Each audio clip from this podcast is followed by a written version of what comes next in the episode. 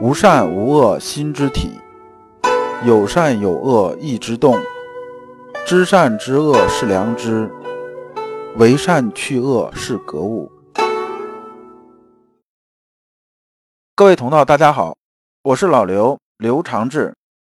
您现在在收听的是由老刘播讲的《传习录》通俗讲解。老刘说心学，带您领悟心学入世的智慧。各位同道，大家好，今天我们继续讲解《传习录》。今天的题目是过分矜持的弊端，对应的《传习录》章节是二幺零二幺幺。那么呢，我们还是带着问题啊来听这一讲。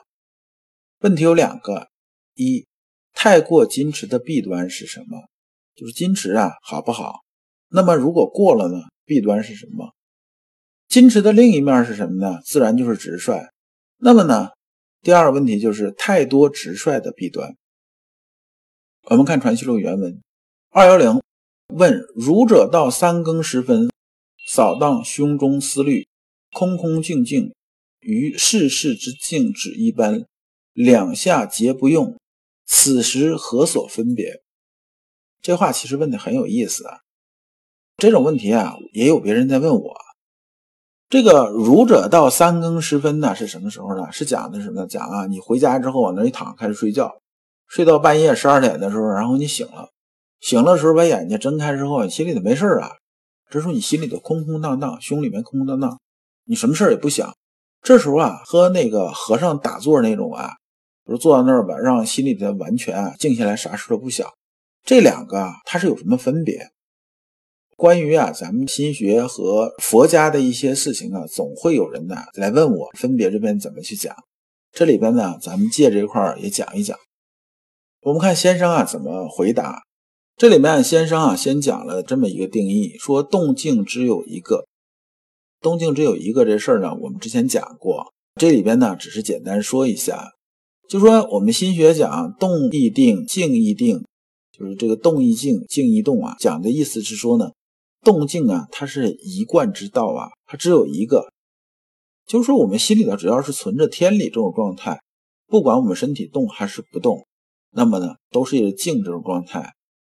如果呢，我们心里这种天理啊中间断了，或者中间呢有波动了，那么这时候呢就是一种动的状态，它就不是静的状态了。那么这里边先生这么讲呢，就已经把修佛啊和修儒啊之间静的区别讲出来了。讲出在哪儿呢？说呀，我们儒家之境和佛家之境的区别是啊。儒家之境啊，可以随时转化为应世接物的用。这个体用，咱们上一节讲了，就是能转化成用，就相当于我这个东西啊，随时的准备着，随时准备着。哎，我静的时候啊，我是在准备着，对不对？我动的时候呢，它也在准备着，随时有东西来，随时我就能拿出来用。那么我们这静是指什么呢？指的是循理。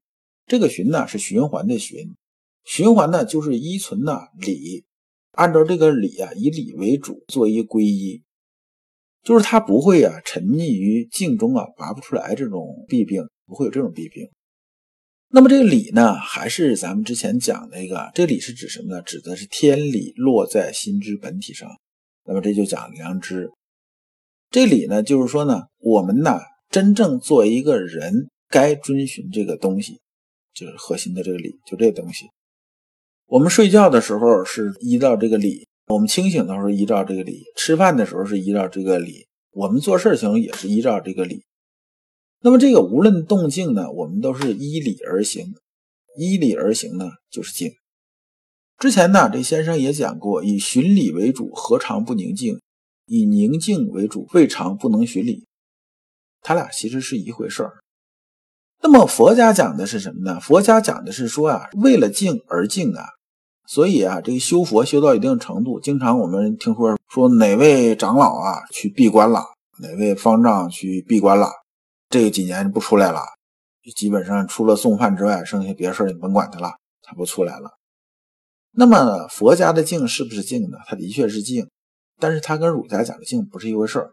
它是指啊，遁入山林，远离人伦，百念不生，它是陷入枯寂一端的。它是没有办法用于出世的事上的，它是两回事儿。我呀最近也碰到有人纠缠说啊，上来就属于这种，我觉得就是典型属于哪种类型呢？就属于不知其然，偏偏要上来论其所以然。上来就说，你说这个心学好，你说儒家好，我觉着这佛家比儒家要高明得多。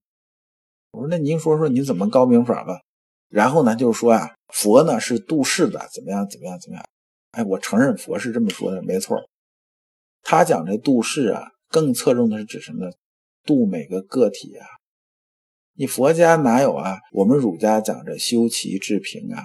修齐治平啊，它是一个次第往上走的，它是从单个个体啊到整体，到一个人类群体，到平天下，是指我们整个世界、整个人类，它是从这高度来说事儿的。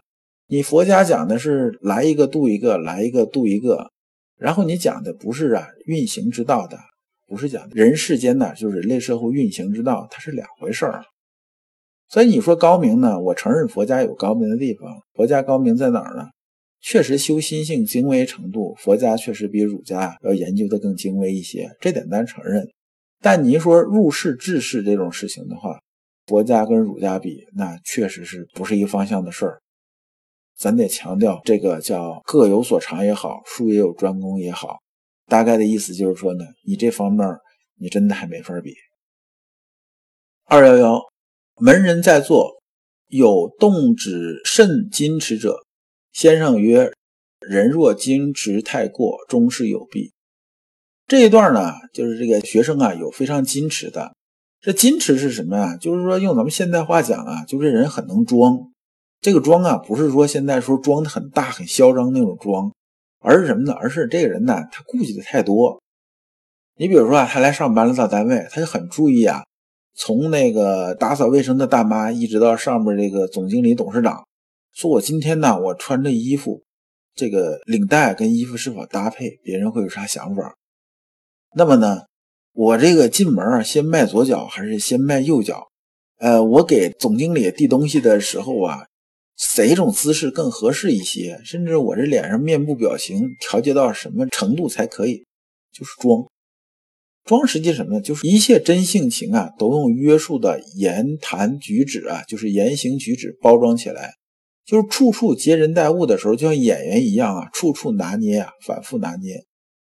那么对于这种啊，所谓矜持来讲的话呢，好不好呢？也不能说完全不好，是不是？说这一个人呢，很谨慎，很注重这些东西，那别人对他的评价呢还不错，是不是？但是反过来想想，你说你一天这么活着累不累？肯定累吧，就是你自己把自己关到房子里边，关到卫生间里边，是不是？啊，你可以放松一点。